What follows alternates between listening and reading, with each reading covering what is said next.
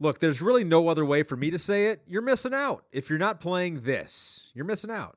It's the free contests on the NBC Sports Predictor app.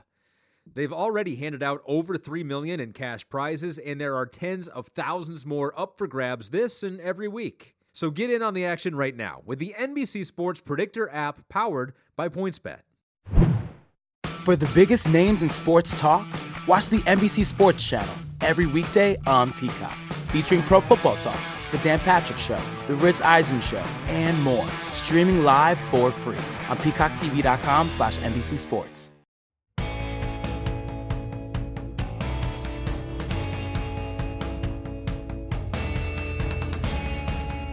Welcome to the Peter King Podcast. And oh my gosh, what a week it's been. And what a week it continues to be. Week three was nutty. Week four might be absolutely crazy for many reasons. And that's one of the reasons why this podcast is a little longer than usual.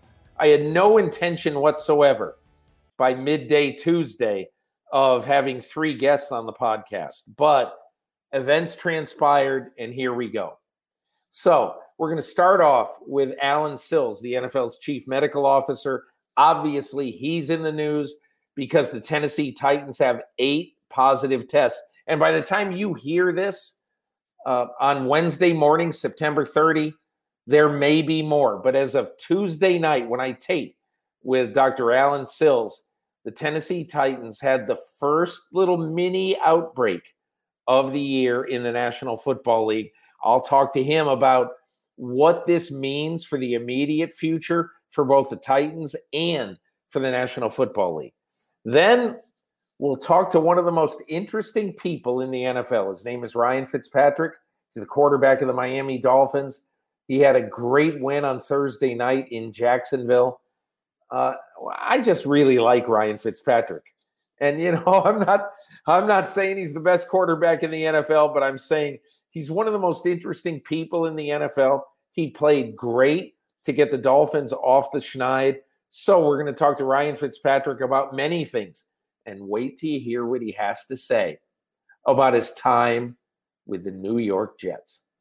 And then finally, I'm going to talk to Bruce Gradkowski, who is a tape analyst and basically a grader for Pro Football Focus, PFF, which, as everybody who watches football, who knows football, they study every player and every play in the NFL.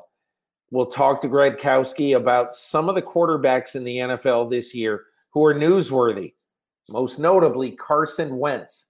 And what in the world is wrong with the franchise quarterback, if he still is, of the Philadelphia Eagles? And so the podcast is so rich and thick and chewy and involved this week that I'm not going to do a big intro to the pod. But there is one thing that I did want to talk about. And and it's I want to talk about Josh Allen, quarterback of the Buffalo Bills. So in my job, I try to do stories basically each week that I think are really interesting. And Josh Allen, after two weeks, I said, you know, this guy is having a good year so far, and let's see what happens against the Rams in week three. Obviously, he played great, uh, made some huge throws, got a pretty fortunate pass interference call on a fourth down in the last minute that really helped them win. But be that as it may, Josh Allen is playing so great. And after the game, I talked to him. Actually, Mike Florio and I got him on sort of a conference call, and we were talking to him. And what really, really impressed me about Josh Allen was that I wanted him to take a victory lap. You know, his, his completion percentage is up 15 points from his first two years in the NFL. And I wanted him to sort of take a victory lap. See, I told you I could do it, everything like that. And you know what he said instead? He said something that I thought was really, really cool. He said, Hey, I am, he said, excuse my language, I am pissed that we blew this big lead because they had a huge lead uh, in this game.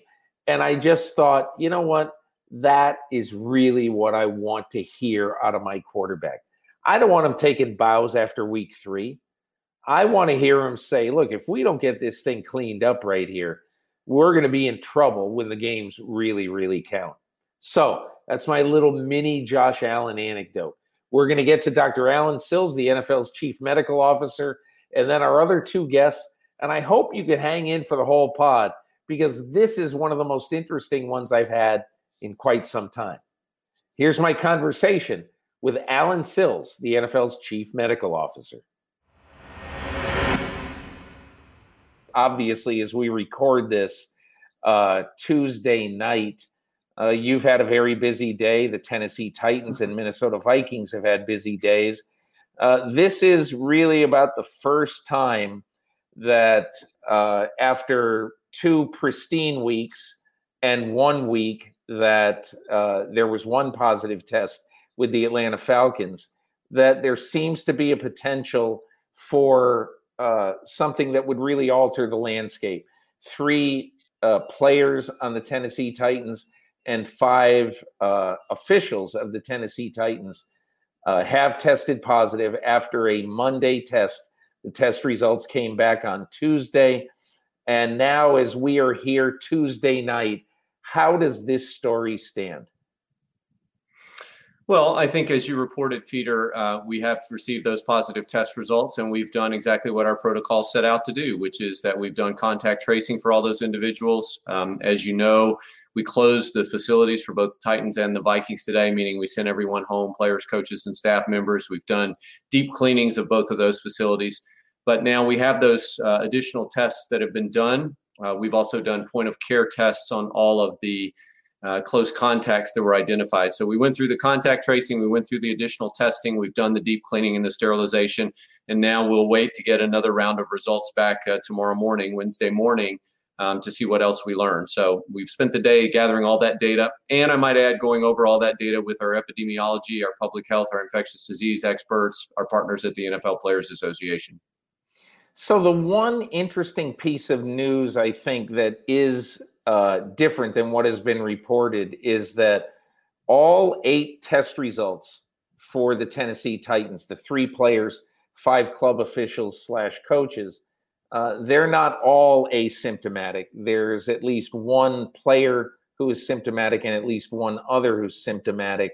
Does that make any difference right now in how you examine these tests? really doesn't make a difference, Peter, as far as our contact tracing and our and our testing efforts on on everybody else in the team environment. Where the differences come into play is is obviously the management of those people who are infected, and we do have one protocol for people who are symptomatic and another for those that are asymptomatic. So that's really the only difference as far as isolating them away from the team, as far as testing all the close contacts, doing the tracing, doing this cleaning and the sterilization. There's really no impact on whether they are symptomatic or asymptomatic you know, I as I look at this story right now, I think it's probably more surprising that in the first two weeks of this season, the 2,460 players um, that none of them tested positive. Then one in week three, and now apparently three uh, in week four. So, what does this say about how the NFL is doing the testing and what does it say about the response from the teams and the players? Well, I think we've said from the start, Peter, this is going to be hard. Uh, meaning that as long as this disease is endemic in our society, um, we expect that we're going to have exposures. We just we can't avoid it. None of us can avoid it if it's endemic in our community, no matter how careful we try to be. And we've also said it's hard because it takes day after day vigilance around every aspect of our protocols, not only at the team facility, but when players, coaches, and staff are away from the team facility. So, in a sense, um, you're right that we've said all along we expect to have positive cases because of those facts. And we've set up and designed protocols and procedures that would deal with that because what we're obviously trying to do is to prevent any positive cases from becoming a team wide outbreak or a league wide outbreak. Um, with that being said, I, I, do want to tip my hat to the two teams that are involved, Tennessee and Minnesota. I think their medical staffs have done an amazing job. We've obviously been on the phone since five o'clock this morning, uh, working through this, and they all moved very aggressively and, and simply asked, "What do we need to do?" and took those steps. There, there was tremendous cooperation and collaboration, as you'd expect. Again, this anticipated that we might be in this position and we've thought through what are the steps that we need to take. And, and just like any good protocol, you have to think about it and rehearse it and prepare for it. And today, that's what happened. What would you say are the chances, based on your knowledge of the contact tracing that you have done, that there will be more positives with the Tennessee Titans? Gosh, Peter, I wish I knew the answer to that. You know, I used to say that I had a crystal ball, but I dropped it and broke it one day, so I, I can't look into it anymore. But I, I think that it, speculating is really not getting us anywhere. We just have to wait and lead and take and go where the data leads us. So we'll see what the test results show over the next several days. Um, obviously, as we mentioned again, we've closed that club's facility. They don't have any players, coaches, or staff in the facility or around each other. They're all isolating, and and the data will reveal itself over the next several days. We'll look at that very carefully and we'll make what is the best and the safest decision for everyone involved. Have you, at this point, if there are no more positive tests with the Titans, have you told them or confirmed to them that they will be able to open their facility on Saturday and go back to work? Yeah, we really haven't um, confirmed that, Peter, and they actually haven't asked. They, they've said the same thing that that everyone in the equation has said, and that is, tell us what the safest thing to do is, and that's what we want to do. So we're literally taking this one day at a time and, and that's all we can do at this point. And as I said, each day we'll have more data. We'll have more data on hand from the test. We'll look for any emergence of symptoms. We'll continue to process the contact tracing information. And there's one other group that we didn't mention, Peter, and that's everyone affected around game day that are, that are not part of either team, what we call our game day assistants or GDAs. Um, again, we have notified all of them. We've done contact tracing for all of those individuals. So that includes people like the game officials who are on the field, the, the chain crew that's on the sideline, our unaffiliated neurotrauma consultants and airway doctors, and everyone who might have been on the field. And so we've gone through this same exercise that we did with the teams with all of those individuals. Uh, we've notified them as appropriate and gone through the contact tracing process. I- I'm happy to report that we don't have any close contacts for any of those individuals, but obviously, again, we'll continue to carefully monitor them. So there are really three different systems that are affected here between the two teams and then all those game day personnel as well. Will those game day personnel be tested additionally this week?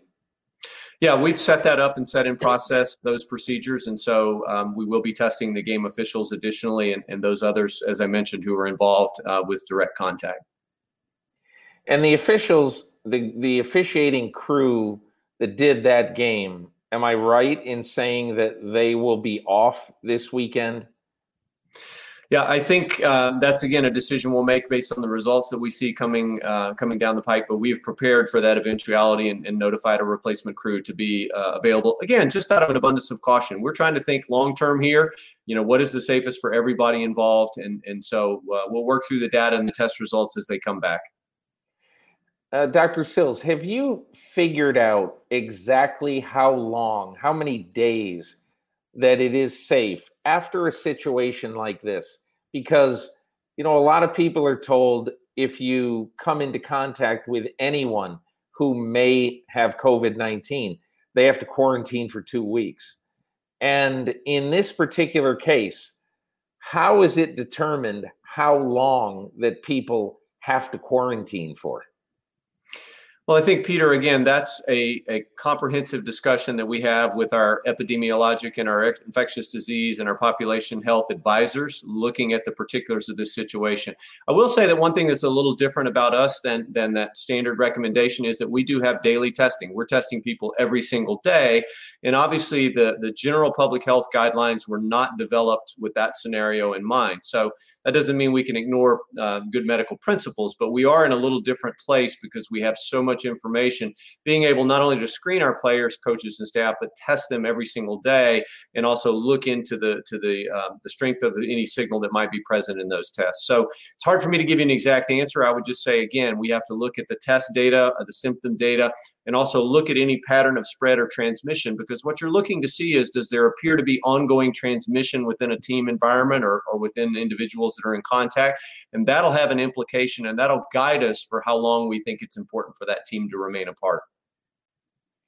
I guess your biggest concern overall must be that you know at least one of these players in this game possibly could have been positive at that time.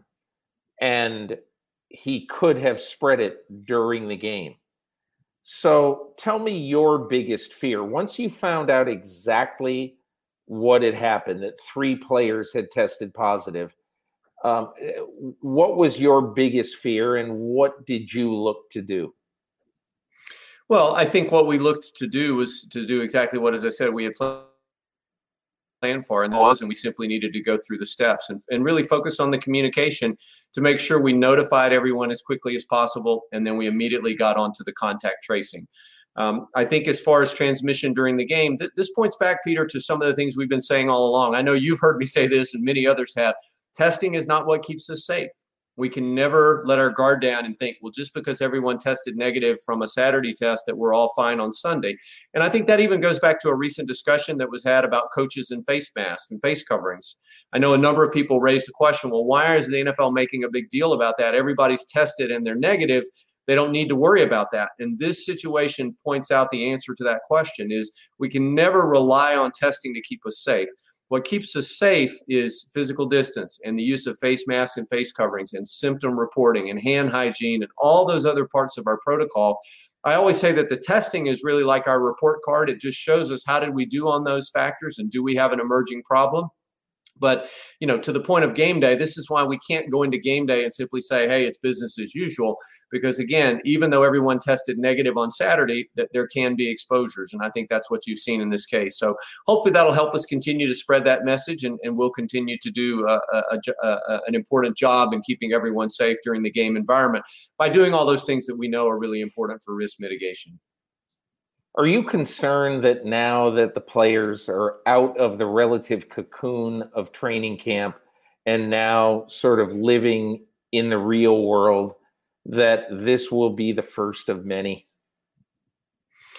Well, I think we've said all along that we expect this to be hard and it's going to require continued and ongoing diligence, not just by players, but by coaches and staff members. And again, remember, um, people share households. They share households with, with others that are going into other environments. They share households with children that may be going to school. So this is a there's a constant um, uh, risk that that's accumulated by everyone and again that's why we have to have protocols that tries to test and screen as frequently as we can immediately identify someone if they are infected get them removed from that environment do contact tracing and do all the things that we've talked about so I guess to answer your question, I'd say obviously I, like everyone else, hope and pray we never have another positive case during the course of the season.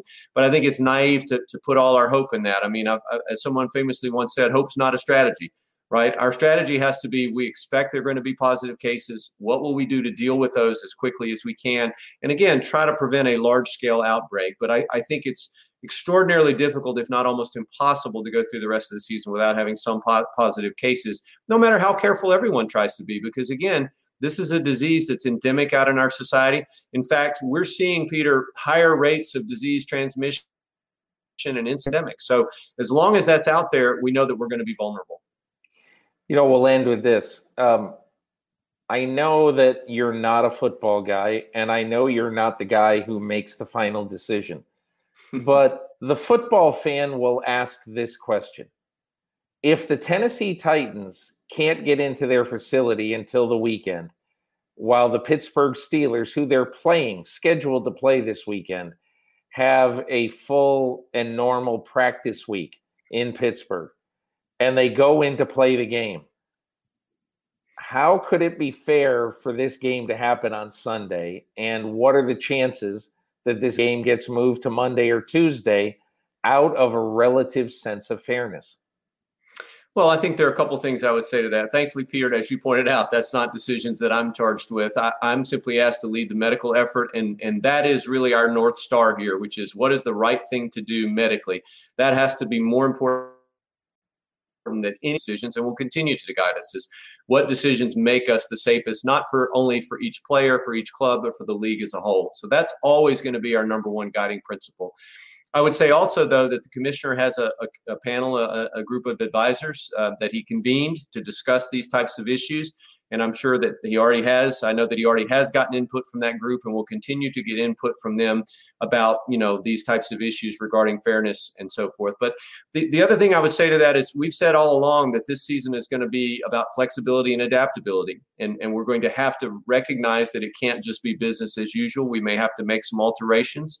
I think also we've said that in this season, equity doesn't equal equality. Uh, meaning that, that everyone's not going to have an equal road. And we've seen that before. There have been times when teams have been affected by hurricanes or floods or you know other things that have disrupted practice schedules and, and we've simply had to adjust to that so um, i have confidence in everyone involved that they'll make the right decision but i do want everyone to realize that the ultimate guide for our decision making here is going to be the health and safety of everyone involved that's our top priority and keeping everyone as healthy as possible is more important than anything else in this situation gut feeling if there are no further positive tests does this game get played this weekend uh, like I said earlier, Peter, I'm not going to speculate on that. I can just tell you that each day that goes by, we're going to make the best decision we can based on the medical uh, information that we have to try to keep everyone involved as safe as possible because this is about a long range view. This isn't just about one game. Um, I feel responsible for the health and well being of the entire league and all of our players, coaches, and staff members and their families. And so we have to take all of that into account and, and be driven by that more than any schedule that's in front of us. Dr. Allen Sills, NFL Chief Medical Officer, really appreciate you taking the time. Hey, thanks for having me, Peter. And now my conversation with Ryan Fitzpatrick, the quarterback of the Miami Dolphins. Happy to be joined by Ryan Fitzpatrick, the Dolphins quarterback, on the podcast this week. And um, Ryan, I've got some very big news for you. I know you won a game this week, but you also appeared in my Football Morning in America column. So that's really, really quite an accomplishment for you. Hey, I do love and, the column. Okay, so I, I you got to hear you're you're one of my quotes of the week, and I'm going to ask you about it, and then I'm going to ask you to talk about it. All right, you said after you beat the Jacksonville Jaguars on Thursday night, I feel like the luckiest guy in the world sometimes getting to go outside and play football with my friends, which is something that, quite honestly, sounds like somebody who is 13 years old would say, you know, who would get to go outside and play. So tell me about that and tell me why you continue to feel this way after all these years. Um, I just I love playing the game. I think as I've gotten older, um, you know, perspective has has changed a little bit. But um, you know, I just I feel like I'm out there and I've already accomplished way more than you know anybody thought or than I even thought. Uh, back in 2005 with the Rams, I was hoping to hang on for a year or two, and it's been an amazing wild ride but getting to do it now at age 37 and to be surrounded by a bunch of 20 somethings out there, it does make me feel youthful and just feeding off the energy of my teammates and um, you know having a 21 year old left tackle that's a lot closer in age to my kids than he is me. Um, it, it definitely keeps me young. Yeah, I I wonder how it is to deal with Tua Tagovailoa, who obviously was drafted to replace you. And uh, when you guys get together, what do you talk about? Uh, all kinds of different stuff. He's a very interesting guy. Uh, you know, he asks a lot of good questions, good football questions when we're in the meeting room or even on the sideline during a game. You could tell that he's very smart in that regard, and just you know, he's a. I think he's probably a little bit of an older soul, just in terms of some of the stuff that he's into and some of the discussions we can have. So uh, it's been a lot of fun getting to know him, and he's got a, a lively personality that you know makes everybody smile around the building. Do you do you take on a little bit of a different role when uh, the team takes the guy who clearly is going to be their long term quarterback? I mean, is it different for you this year than it was last year? Um, uh, I mean, it's for me, it's the same, and that preparation is the same. Uh, you know, I know my job security really for my whole career. It's a week to week proposition, and I've got to go out there and prove it every single week. But with Tua, um, just being able to slow down sometimes to be able to take the extra minute to explain something in my thought process or to sit on the bench during a game and instruct and talk and answer questions uh, that stuff is maybe a little bit different than you know how it would go normally. But uh, I know what my role is, and I know that I'm keeping the seat warm for him. I, I know the talent that he has, and I'm excited. You know, whenever he gets his opportunity, but I feel like I'm going to play a big part in that, and you know, I'm looking forward to helping him develop as a quarterback. Um, and I I wonder too, um, how do you deal with? I, I thought this was a really interesting thing that happened with Josh Rosen. And, you know, I thought one of the, you would know how he feels. Um, Josh McCown would know how he feels. Other people who have had so many different coaches in so many different systems. I've always been curious. McCown explained this well one time when I asked him, You've been in about 13 different systems in your NFL career, or I guess you would say coordinators who would be sort of, you know, pretty different. Mm-hmm. And and in the time you've been in football, in the 13 years you've been in football, I wonder how do you adjust when you have to go from one system to another and the new system is 180 degrees different from the system you've just played? Yeah, I and Josh and I have had a lot of conversations about this.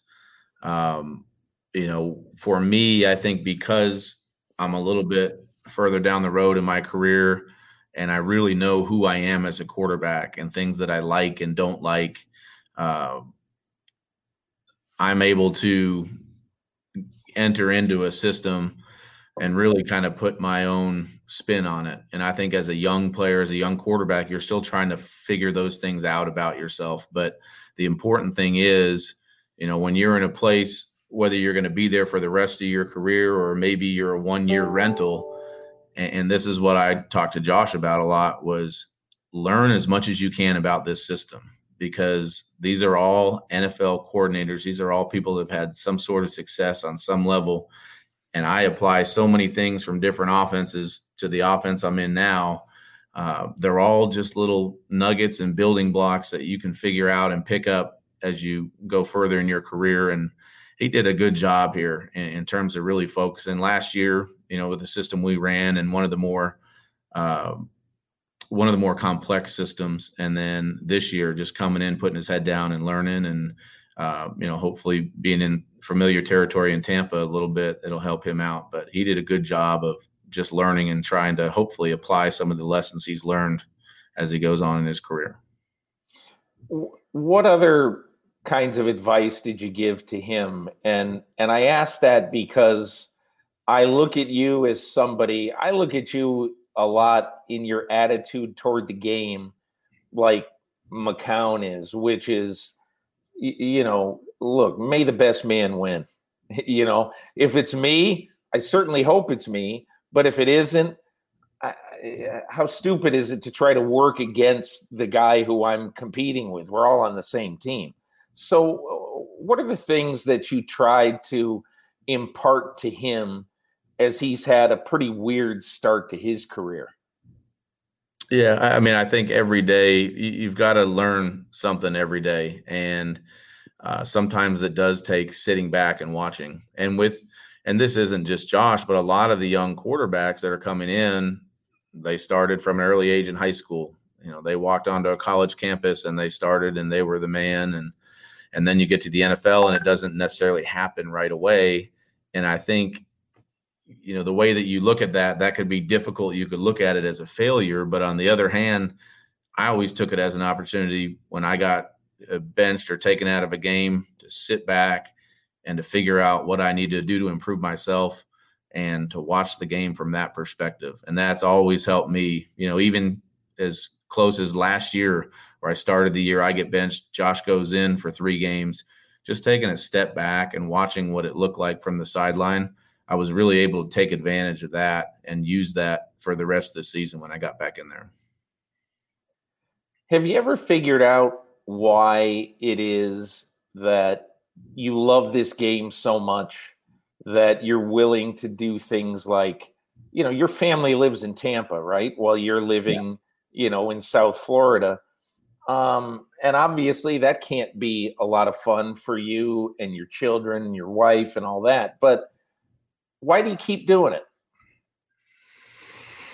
Uh, yeah, I mean they've they've been with me all but the last two seasons, and that that part has been really difficult. Um, you know that makes it that makes it hard, but there's just there's a joy that I get from being out there on the field, and you know, so in, in a way, it's a, it's a little bit of a selfish decision, but I also know that my family, you know, my kids, my dad, I, I know that people love seeing me out there playing and I can bring joy to them too. So, um, you know, I've had some, some ups and downs and, you know, after 2016 with the Jets, it was the lowest of the low for me. And I lost my passion for the game and didn't want to play anymore.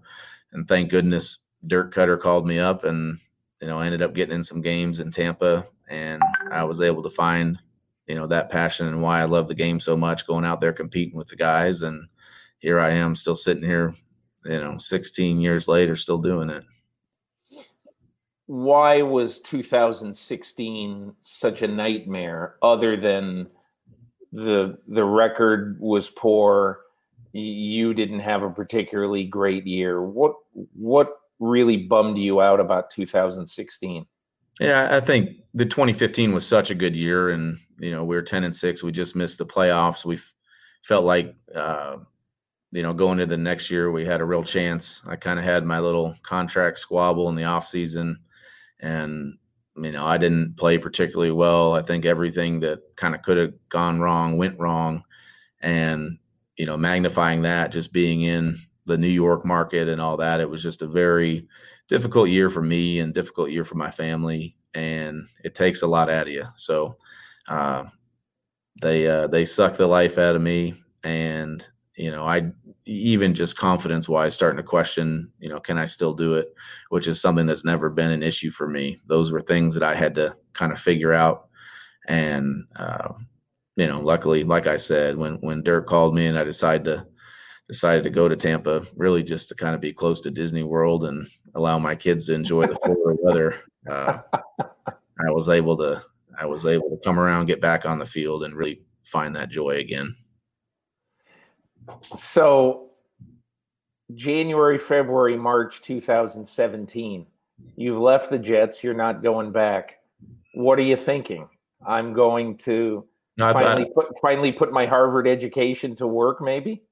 Yeah, I I, uh, I thought that was pretty much it. I just didn't really have a desire. I didn't know if you know I would be uh, if there were any teams that were going to reach out and you know, I was not at peace with the way that it ended, but at peace with my career and uh, just kind of all the people and relationships that I had made, and you know, uh, being able to do it longer than I ever thought I'd possibly be able to do it. But um, and sitting and talking with my wife and making those tough decisions, you know, she's always been in my corner, and and Liza kind of said, you know, if your heart's in this, we're all about it. Let's do it. Um, and that was that was a big reason too. You know, she let me make that decision and and knew I think in the back of her mind it was the right decision for me to make. And uh, it, it's been it's been a great run the last four years.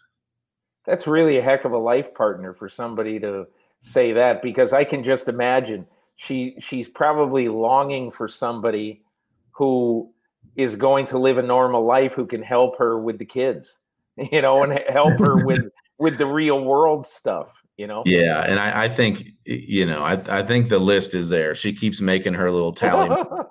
So it's just getting longer and longer but uh eventually eventually i'll have to give her some payback here.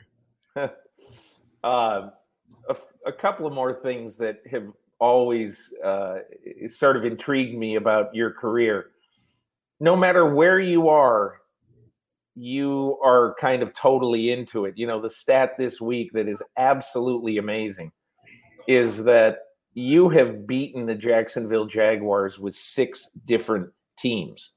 And it is thought that that that nobody in NFL history has ever done that. I can't imagine what quarterback would have beaten, you know, the same team with right. six different teams. But what do you think that says about you? Uh, I mean, it says I bounce around a lot, obviously, but I, I do think, uh, on a serious note, just in terms of my resiliency and being in so many different places, and you know how much this game means to me, but also just confidence and never really losing confidence in myself uh, as a, as a football player, and um, you know because it hasn't been it hasn't been the easiest of roads. Uh, and I'm not complaining one bit because I've really enjoyed every stop that I've made and the people that we've met. But uh, I think just resiliency and the fact that you know my number one asset has always been belief in myself, and uh, I think that's that's kind of carried through and it's kind of a cool you know there's a bunch of really random stats that are popping up about me now my dad is on top of all of them but that's a, that's kind of a, a cool one that uh, is head scratching if you really take a minute to think about it. Yeah, yeah. I, I I went back and I looked up all the days, that all the years that you did it, and it goes back to 2008. So you've done it over 13 seasons, which is really I, it's really kind of amazing. Any well, of those games, by the way, really stick out. You beat them as a Bengal. Well, that was my know? first ever win as a, that was my oh, first. Oh, was ever, that right? win as a starter. So that was a big one. I think Dirk uh, Koetter and Todd Monken were on the other sideline, and we, uh, you know, ran into each other in Tampa years and years later. But I remember that one. Uh, and my dad has that jersey framed at his house. You know, first career from that game. From that game, wow. yeah. So that one, that one was pretty cool. Yeah. Hey, you know, I, I wanted to ask you just a couple of things about life too. So all the places you've lived in all these different cities, what do you think it's taught you and what do you think it's taught your children? Um, I, I, mean, the one the one thing that my wife always says, which I think has just been an unbelievable way to look at it. Um, every time we go to and get the moving vans and get go from one place to the next. It's not, you know, her attitude is not, oh shoot, we got to move again. It's uh, we're on to the next adventure, and and everywhere we go, uh, we really dive into the community. You know, basically the way I pick the houses is I look at good public schools and we get somewhere close to a good public school and just really dive in uh, through youth sports, through activities, through hanging out in the front yard with the neighbors. And that's been the winning formula for us everywhere we've been. We, we've just come into contact with so many amazing amazing families and people. And uh, i think because my wife views it as that my kids see it the same way and have such a great outlook on life. And you know the older that they get the more difficult these moves become because there's more emotion and things tied to it. But uh, at the same time it's it's been such a blessing to be able to do it and you know have the means to do it comfortably and just the the people we've met i wouldn't i wouldn't trade trade it for a thing. Is that one of the reasons the difficulty in the moves one of the reasons why uh, they stayed back in tampa while you're in miami? Is it just easier yeah. as a family it's it's not too far away you yeah. know it's just been it's been a little bit easier just in terms of uh, some of the stability and stuff as the kids get older. But um, you know, luckily we're able to have fans in Miami, and so they'll come out to all the home games, and um, you know that part of it's been been really good. And now, of course, with FaceTime and Zoom and all that, um, you know, it doesn't make it any easier, but it, it's nice to to be able to see them and do that. But in all that too, just they know how important this is to me. They know how important they are to me, but just the the sacrifice and I always think about the sacrifice that I'm making to be here. I want it to be worth something, you know, and I want to make sure whether it's teaching Tua or guiding these guys on Sundays, like that that what I'm doing and the sacrifices I'm making for my family are worth it. Do you think whenever it ends this year, next year, whenever, that you'll always look at Tua Tagovailoa and say, you know, I helped water that garden. I mean, as long as he has a great career, if he has a great career, I'm taking all the credit for it. Yeah, for sure. You know, yeah, I'll be the first one to say I don't even know that guy. You know, go south, but I I expect good good things from him. So, um, you know, I said it earlier, but I'll I'll be his biggest cheerleader when he gets in there. Um, I also think it's it's kind of cool how you kind of have embraced the whole Florida thing. You know, with the uh, you know with the shirts and the and everything about it. But but what seems odd to me is men in Florida, where it's predominantly hot during the course of the year, do not grow beards like this. And the most common question I think you must get is I, know you get used to a beard because I used to have one a long time ago. Yeah.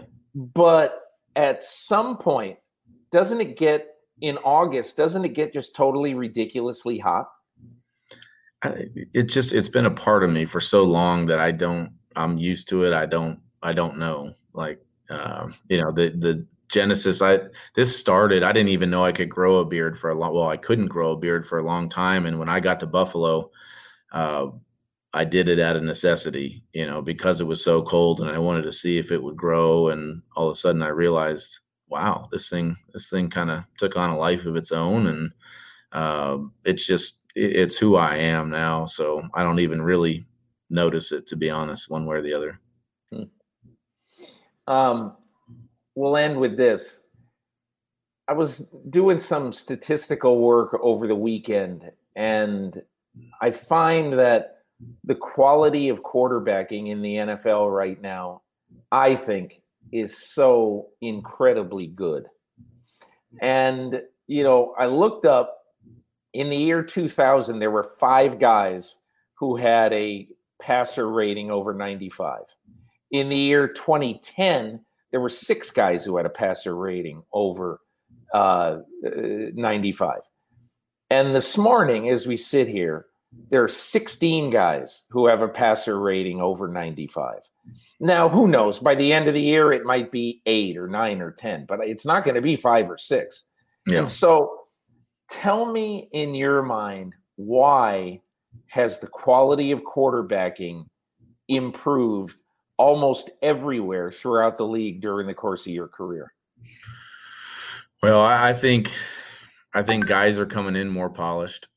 Uh, I I do think that's part of it. Uh, I think being able to rely on the space game a little bit and you know so some of these what I would call breather plays where there's not a whole lot of thought as a quarterback that needs to go in it, but you're kind of taking advantage and winning, you know, by by horizontally stretching the field and you know getting guys in space with the throws. I think completion percentages has gone have gone up because of that as well. Um, and then it just this year something's a little bit different about the early part of this year, uh, and it probably has to do with the lack of off season and um, you know I think we'll start to see defenses catch up a little bit here as as the season goes on. But I, I feel I, I, don't know the stats, but I feel like the the scoring's been up a little bit, um, and I think that'll continue to come down. But um, guys, definitely more polished coming in. I think the the receivers, the quality of receiver right now, from top to bottom, is the best that I've ever seen it. Um, and I don't know if that's because kids are playing football and flag football much younger or what it is, but uh, that part of it's been cool to see too. You got that young kid right? Uh, Williams, right? From, um, you know, who was a free agent last year. Yeah. And I look at him, he's like six five, great hands. And I look at him and I say, how in the world does he not get drafted? And then I say, well, because there are so many of them. you know? yeah, there's there's not a whole lot of guys that walk into a building, it's even an NFL building that look like him, you know, and so he's he's a classic example of a guy that came in as an undrafted free agent and really produced well his rookie year. Ended up getting hurt, but uh, there's there's a glut of receivers right now, and and it's just going to be better and better for our game. Hey Ryan Fitzpatrick, I really appreciate you taking some time and talking to me. Good luck the rest of the way, and good luck with the rest of your life. I think whatever you do, you'll probably have fun. All right, thank you, Peter. And now let's hear from a former NFL quarterback, Bruce Gradkowski, who now works for PFF, Pro Football Focus. He is the man who sets the quarterback grades for PFF. back on an action packed Peter King podcast. Uh, so happy to be joined by Bruce Gradkowski. Many of you may remember Bruce Gradkowski as the Toledo Rocket, who made just a phenomenal wave in the NFL when he played quarterback. And what I remember more than anything, Bruce, is when you were quarterbacking the Oakland Raiders and in 2009, you went into Pittsburgh to the team that you were devoted to as a kid, and you beat the Pittsburgh Steelers in Pittsburgh in what has to be a moment in your life that you will never forget. It's only been 11 years, but I bet you remember it like it was yesterday.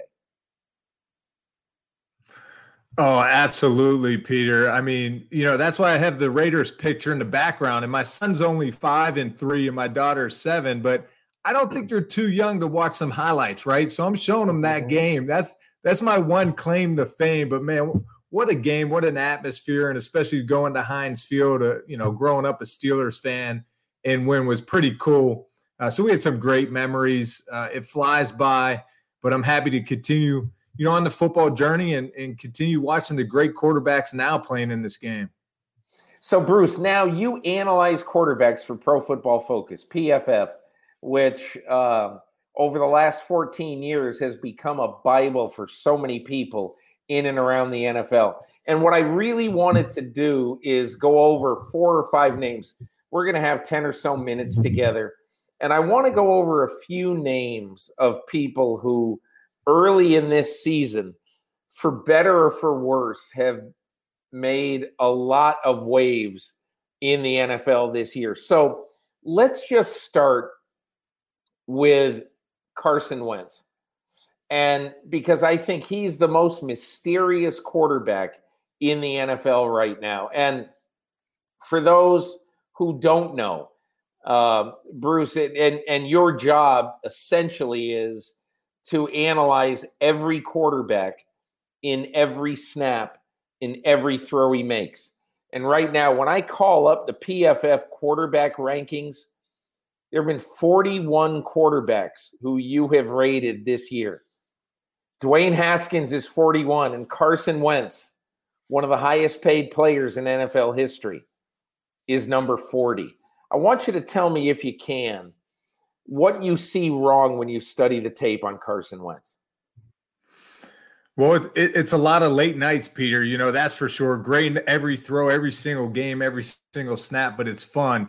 Carson Wentz is one of the most disappointments to start off this season. You know, just for instance, uh, he leads the league for us in PFF turnover worthy plays with 12, and not just leads it, I mean, by double. The next guy behind him is Trubisky with six, and Wentz has 12. So too many forced passes in there, trying to extend plays too much. But the biggest thing I noticed, especially from week one, it wasn't what it wasn't what the Washington football team was doing. It was just what the Eagles couldn't do. And he cannot connect and hit the open receiver downfield. And he had many opportunities. So it's been very disappointing to watch. And, and one of the other main stats I keep an eye on is the uncatchable, inaccurate throws. And he's at the bottom of the list. And I'm talking about when a quarterback's in rhythm and the receiver is open. And Wentz is at like 22% of uncatchable, inaccurate throws that he should make. So it's just very disappointing. Those are a few things that have stood out to me. Do you have a theory about why? I think he's he's just trying to do too much at times. You know, and now when you get in this little slump, it, it, it's a matter of you know getting in, into a rhythm, which he can't. Uh, sometimes his re- receivers aren't separating as this past week, uh, and now you're not playing with the confidence. And going into this last game, I saw some things against the Bengals that you know him diving into the end zone was fun to see because I think the way Wentz plays, there might be some people in his ear that say, "Listen, don't take too many hits, protect yourself." And of course, we want him to protect himself, but He's a gritty player, and that's how he plays. You can't hold him back. I want to just let him loose, let him sling it, and, and play ever however he should and can, running for first downs, diving. He needs to get back to that because right now he's not playing with much confidence. He's starting to overthink things. And that's when you start forcing a lot of bad passes. Is, I mean, this is overly dramatic. Is he salvageable? And if so, how? I think he's salvageable. I, I, think Doug Pederson has to try to figure out how to get him easy completions, how to get him in a rhythm of the game. You know, they have eight or nine drop passes so far this year. Tom Brady is leading the league with 10 or so drop passes. So he's not getting much help either, but he is salvageable. I think he's a good young quarterback. He's just in a slump right now, and we kind of all go through it. Now, the, the biggest thing is, is the battle inside your mind. What are you telling yourself? What are you focused on? Because when you get in these slumps, you could go two ways. You could continue to go down the rabbit hole or you could pull yourself out. And I think he's mentally tough enough to get out of this thing. So, right now, you know, as we record this on Tuesday night, you know, he's he's about to get on a plane this weekend and go to San Francisco. And he's 0 or he's 0 2 and 1 and he knows he's got the entire world coming down on his head. And this is a this is a smart smart guy. It's a very principled guy. It's a guy with great character. But how does the mental part of this especially in a city like philadelphia where everybody is killing him where half the talk show callers you know want jalen hurts to play you know? I mean so, what happens? You have been in that you've been in that seat, not not the exalted seat that he is in, but you've been a quarterback in the NFL. What happens when everybody is down on you? Well, I, I, went through my rookie year, you know, starting 11, 11 games for Jon Gruden in Tampa Bay. You know, it, it's a mental battle to continue to to not only pre- period every week. Worry about what you can control. And if you're if you're Wentz right now, you really have to go back, back to the drawing board and what's in your control. Don't worry about all the outside noise. Turn the TV off. Don't read articles. Get back to what you could do. He's a good, strong player. He's a young stud. He's strong, physical, has the arm talent. He just has to get back into that rhythm. Doug Pederson has to help him out. You watch Jared Goff in that offense, the bootlegs, the misdirections, the play action pass do things like that to help your quarterback out and get him back in a rhythm because he is a good young player. And I hope mentally he could be tough enough to get out of this because that's what it's about. You know, same thing with Trubisky this year is, you know, you're hearing he oh, he's starting the season with more confidence. Man, playing the quarterback position, you have to have a short memory and, and you have to move on and not worry about the past. And he has to move on right now. It feels like the weight of the world. But listen, we've only played three games. So there's a lot, lot of time to kind of uh, pick it back up. All right, we got four more quarterbacks, and I won't take as long with these guys. But number 35 on your list this week, it's eye popping that Drew Brees is one of the lowest rated quarterbacks in Pro Football Focus this year because he's always been on any list a really highly rated quarterback. Tell me when you watch Brees what you see. I, I, I just think he doesn't have a comfort blanket right now. You know, Drew Brees is used to uh, you know, his guys out there he can rely on and count on. And right now, it's Alvin Kamara. You know, what he can do out of the backfield is just amazing. It's fun to watch. One of the best backs, if not the best back in the league right now. And I just see a lot of miscommunications. You know, Jared Cook on a corner route flattens it, and Drew Brees is throwing him high. So he misses that pass. You know, Emmanuel Sanders, you know, a miscommunication on a little stop route, a choice route inside on a third down. He throws it low. It should have been caught, but he drops it. It's kind of both of them play a part in that. There's too many of those things. This this offense right now isn't efficient like we're used to seeing from Drew Brees and Sean Payton. Yes, his arm strength isn't all there as it was in the past, but Drew Brees doesn't always just sling it around the yard and throw it 50 yards downfield. He's very efficient. He's strategic. Him and Sean Payton, how they attack defenses. He needs that security blanket. He needs someone he could count on and rely on. And right now, he doesn't have that. Cam Newton, to me, is an absolutely fascinating case because the Patriots don't even aren't even in touch with him until about June 20th. The only reason he's on the Patriots today is because nobody else wanted him. And, you know, and the fact that he's playing for absolute pennies. And and so I've watched him a lot. And I still am not positive. I think he is his accuracy has been great. I'm still not positive that once he gets beat up, beat you know, beat around uh, the pocket a little bit, that he's going to be able to be the guy who can lead a team very deep into the playoffs. I don't know that. I just I just don't know yet about Cam Newton. What do you see when you watch Newton on tape? I, I just love this story, right? He he's playing with the chip on his shoulder. He, he's having a little he's being revitalized right now in his career. And what a way to be with Bill Belichick, the best coach in the NFL, Josh McDaniels. Talk about being strategic and having certain specific game plans week in and week out. They do a phenomenal job that way. But Cam Newton, watching him play, Peter, we, we just talked about it with Wentz, is playing with confidence. And Cam Newton right now is playing with that swagger, that confidence. His feet look good. You know, he's getting lined up to his target. He's playing smooth and he's getting through his reads the right way. I mean, he's just playing with that confidence. And honestly, if he can continue to add a little bit in the running game like he has, he doesn't have to do it all. He doesn't have to run it 25 times a game, but still, defense has to prepare for those runs and continue to play team ball. I mean, I think he can get it done. Hopefully, he stays healthy through the remainder of the year. But it's just been fun to watch. He's been one of our top graders in play action pass, him and Josh Allen, and that's fun to watch. You know, that's always easier on the quarterback when you have good play action pass, you have good targets downfield. Sometimes everyone talks about quick game and all that; those are easy throws. I'm telling you, give me play action pass, those 18 to 22 yard routes downfield. There's more field to work, more space to work with. And uh, Josh Allen's showing us, Cam Newton's showing us. So they, they've been two fun guys to watch so far this year.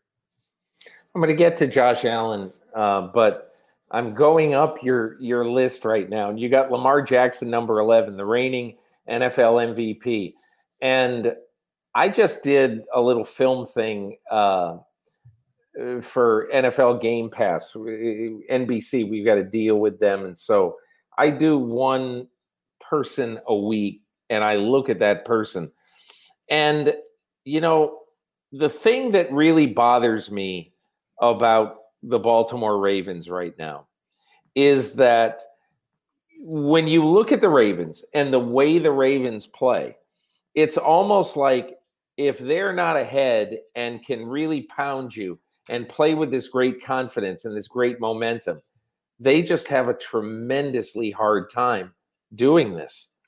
And and and you know, there's a few plays in this game, you know, the drop passes by Mark Andrews, one of them right before halftime. Nobody around him drops it right in his gut. You know, the the the false start late by Orlando Brown on a huge play in the third quarter. Uh, Ronnie Stanley just looking around at people like, who am I supposed to block? He, you know, he just, I, he's in a daze. And so I don't want to blame it all on Lamar Jackson. But I do want to say that, you know, he missed some throws in this game Monday night, including the throw with Marquise Brown having two steps on the corner way up the right side, and he threw it short and it not only was incomplete, it was almost intercepted. I don't mean to go on that long rant because I'd love to hear your thought when you watched, uh, uh, you know, when you watched Lamar Jackson, especially in the Monday night game. Well, those are all uh, great points, Peter. Definitely fair points. I think, you know, it's the drop passes like you talked about. Mark Andrews, you have to come down with those. The things I was uh, impressed with is Lamar Jackson is still like that throw to Mark Andrews he's putting it right on the money. You have to make those plays, especially when you're playing an offense like Patrick Mahomes. And then you're right. I mean, Baltimore's not built to come back from big deficits. Uh, defensively, I thought Baltimore would have played better against the Chiefs, giving them more opportunities. Uh, they just have to get in their groove. You know, they don't want Lamar Jackson throwing it more than 30 times a game, 25 times. You know, you have to lower that number. I, I think he's he's phenomenal in the way that he's such a competitor and the way his team just loves him and fights with him, beside him, Harbaugh, uh, these guys are all bought in. And, and so I'm just a big Lamar Jackson fan in the sense of the competitor, the it factor that he brings day in, day out, uh, in within the football game. Now, yes, he's not your standard drop back quarterback, sling it from the pocket, but he can make plays and he continues to get better. They just can't play from behind like that. And he does. He does need to hit the throws that are open and that are there because defenses are trying to stop the run, especially when you face Lamar Jackson. So you have to take advantage of those one on ones outside. And that's when he can't miss those throws.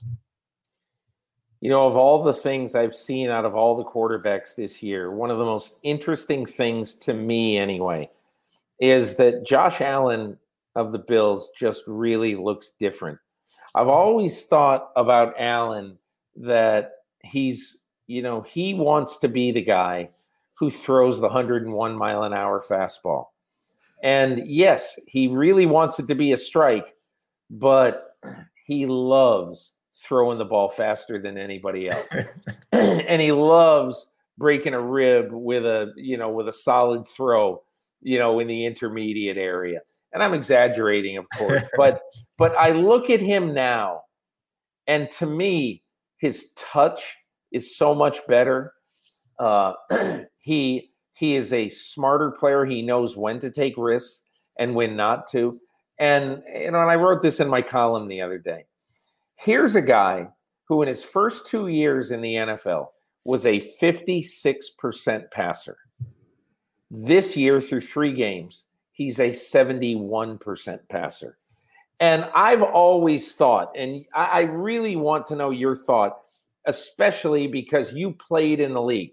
I've always thought, okay, you can improve X, Y, and Z. You can improve your decision making. You can improve the you improve all these things.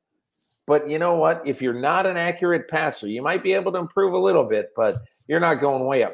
How on God's green earth has Josh Allen gone from 56% to 71? Play action pass, Peter. They're they're just nailing it in Buffalo. I mean, Sean McDermott is just an unbelievable coach and leader and just how they're surrounding Josh Allen with the weapons. I think the addition of Stefon Diggs has been tremendous for that offense, utilizing the play action pass game. Look, they lead the league with 51 play action pass attempts. You know, the Rams are, are tied with them. Uh, so as a quarterback, you're getting easier checkdowns. You're going through progressions, high to low. So as a quarterback, you could play fast, you could play more decisive. And that's what Josh Allen is doing. You know, after watching him – against the Rams, Peter, I was thinking to myself because I backed up Big Ben for a few years. And I'm like, man, Josh Allen just needs to own this. He's not going to always be the most accurate passer, but man, he's a big, strong dude to bring down. Just own it, play that way because hopefully you make more good plays than not. You know, he's got to watch those fumbles in the pocket a little bit and kind of force forcing errant throws. But man, he is fun to watch. And he's a guy like Big Ben I talked about, not as accurate on the move. Ben is unbelievably accurate uh, running outside the pocket and, and getting guys off him and throwing. But man, they're kind of playing similar. And it reminds me of Ben early on in his career. He had a great defense behind him. Josh Allen can play that way. And they have a good team. They have a good roster. I think it's Stefon Diggs has been a great addition. And Josh Allen leads us at PFF 94.2 or some uh, passing grade and play action pass. So I think they're really doing a great job of just surrounding him with with good with good comfortable plays that he's executing well two more quickies. I'm going to tell you my favorite pass by Patrick Mahomes on Monday night. and then I want to hear your favorite pass. My favorite pass is when he throws the ball 52 yards in the air. It looks like he is just winging it to get rid of it. And he's about to take a hit right in the sternum. Uh, I forget. Maybe it was Calais Campbell. I forget who it was. But he got nailed. And that ball falls down to earth right in the hands of Mecole Hardman, who runs in for a touchdown. And I just thought to myself, and again, I'm being overly dramatic here, okay? I just thought to myself, my God, we're seeing Michael Jordan of football. I don't know who else makes that play. Hmm. Maybe Favre in his in his prime, but there are not a lot of people that I've ever seen throw the football that make a throw like that. But and I don't mean to if you want to pick that one, go ahead. But I want to hear your favorite throw Monday night, Patrick Mahomes. I mean, man, I just love them all, Peter. I'm with you. I'm, I'm a huge fan because he, he's just so exciting. You, you you're not sure what you're going to get. You're going to see him throw those dimes downfield. You're going to see him throw a laser here and there, and then you're going to see him scramble uh, for a first down. So he really does it all. I mean, I think one of the plays that stand out is probably what the one he like jumps. He's almost going to pass. Uh, you throw it. Oh no! And then he holds it and then dumps. And he holds on to it. Yeah. You know that kind of stuff, and that's what separates. Honestly, when we talk about all these quarterbacks, it's situational football. You know, the, the Chiefs were over seventy percent uh, on third down. You know, and you got to convert in the red zone. And the plays are aren't always going to be drawn up perfectly. Andy Reid, Eric Bieniemy, phenomenal job. They they call an awesome game, uh, but they're not always going to be perfect. And quarterbacks have to make plays when it's not there. You know, Aaron Rodgers does it, Russell Wilson does it, and then Patrick Mahomes, one of the best at doing it. So it's so fun to watch. I, I just think that offense is neat. The way Andy Reid is, is dialing them up, great screen packages you know, Travis Kelce. One play that uh, Peter I liked, it was actually it looked like it was going to be a swing pass to the back, and Travis Kelce was going to go out and block and lead them, and they faked the stock block, and Travis Kelce runs like a little slant, boom on a third down. Patrick Mahomes hits them, and it's like those little designs of plays that they're easy completions and just this offense, man, misdirection, guys all over the field, and you have to guard every single inch, blade of grass out there with Mahomes' ar- arm. So it's it's super fun to watch. You know, I I mean, look, this is probably um, I think it's probably a little bit unfair because Mahomes is is 25 uh, and and Lamar Jackson I think is 23, but they're both really really young. So you just can't tell. But you know, I just feel this way about Mahomes. And I go back to two jet chip wasp uh, with seven and a half minutes left in the fourth quarter, third and 14, Super Bowl, down 10. They're down to their last two plays of the game. Uh, Mahomes got to make a huge play on one of these plays, or they are losing this game. No ifs, ands, or buts.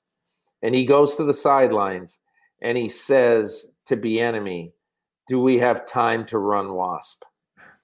And Bieniemy gets on the headset to Andy Reid and he says Patrick wants to run run Wasp, which is the deep throw, the sort of deep in cut where uh, obviously Tyreek Hill forces the safety, you know, to make a decision. And when he does make his decision, and Tyreek Hill just runs in to the left, you know, a little out route of, of 44 yards down the field. And the ball is right there. And I just thought to myself, you know, that's the quarterback I want on my team. He played like crap for much of the first 45, 50 minutes of this game. And then when he had when he had to have it, he had to have it, or they are not going to win their first Super Bowl in 50 years. And you know, when I look at him and I look at the way he plays, I just say to myself, there's so many traits other than how he throws the ball that I want in my quarterback. He, he's unbelievable, Peter. I mean, that play, that's what I'm talking about. You really have to guard every blade of grass because that's uncommon to see an offense run that type of play that deep down the field and Mahomes just nail it. So I mean, the design of plays, Andy Reid must be just having a ball in his yeah. offense, drawing up plays. you know, I met with Andy Reid coming out for the combine. I just remember him sitting back, eating a bag of potato chips, you know, rubbing the crumbs on his chest. And I'm like, I'm like, I want to play for this guy. You know, so man, he just it's just such a fun. It's fun to watch Andy Reid and Patrick Mahomes, two two different stages of their life and their career, but man, the way they kind of match up together and make it happen. And Mahomes does it, and he's so humble about it.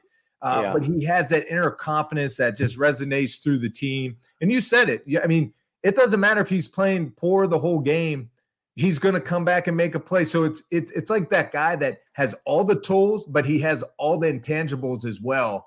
And that's what makes Patrick Mahomes so special. And and it's just it's extremely fun to watch every week. I couldn't wait for this matchup the other night. Uh, so it was cool to see him, man. I was not surprised the outcome. I'm just going to end with this. I just think that you know, just like just like when Andy Reid in kind of mid-career traded Donovan McNabb in the division to Washington. I thought it was so interesting that in 2017 Alex Smith has the best year of his life. He leads the NFL in yards per attempt with 8.6, which is really good. He leads the NFL in passer rating. He throws for 4,000 yards. And at the end of that season, he decides, I'm going with the kid. I'm going with Mahomes. And it isn't that anybody said, Oh my God, how could you do that? Alex Smith is an all time great. It wasn't that. It was like, Oh my gosh, you've just seen Alex Smith play great.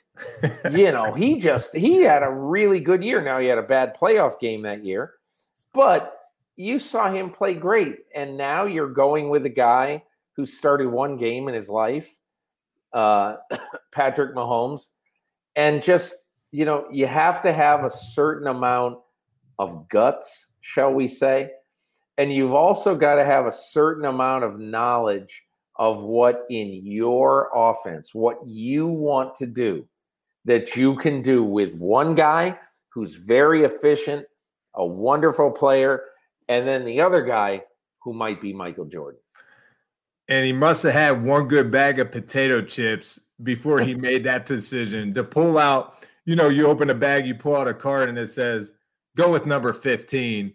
But no, that's Andy Reid just has such good intuition. You know, he's been around the game for so long, and you just know when you're around someone and not only the the tools that they bring physically, but the intangibles and you know it, it stinks because Alex Smith, you're right, was playing phenomenal, and he just such a good leader, Alex Smith, and for Patrick Mahomes to learn from him for a whole year was just you know awesome for him to help him take that next step. But Andy Reid just has that intuition. You know, he's been around quarterbacks. He felt it with Donovan McNabb that you know maybe he was sliding down a little bit. Let's make this move. It's a tough business decision, but you have to make those moves sometimes, and it, it, it, was cool to see, you know. So it just shows Andy Reid. Not only we talk about quarterbacks and, and players' abilities, the X's and O's, physical abilities, but also their intangibles. Well, that's Andy Reid. He could call good game, he could draw up cool plays, but he also has that instinct, that intuition, and it just shows with Patrick Mahomes, you know, trading up to draft him as well. So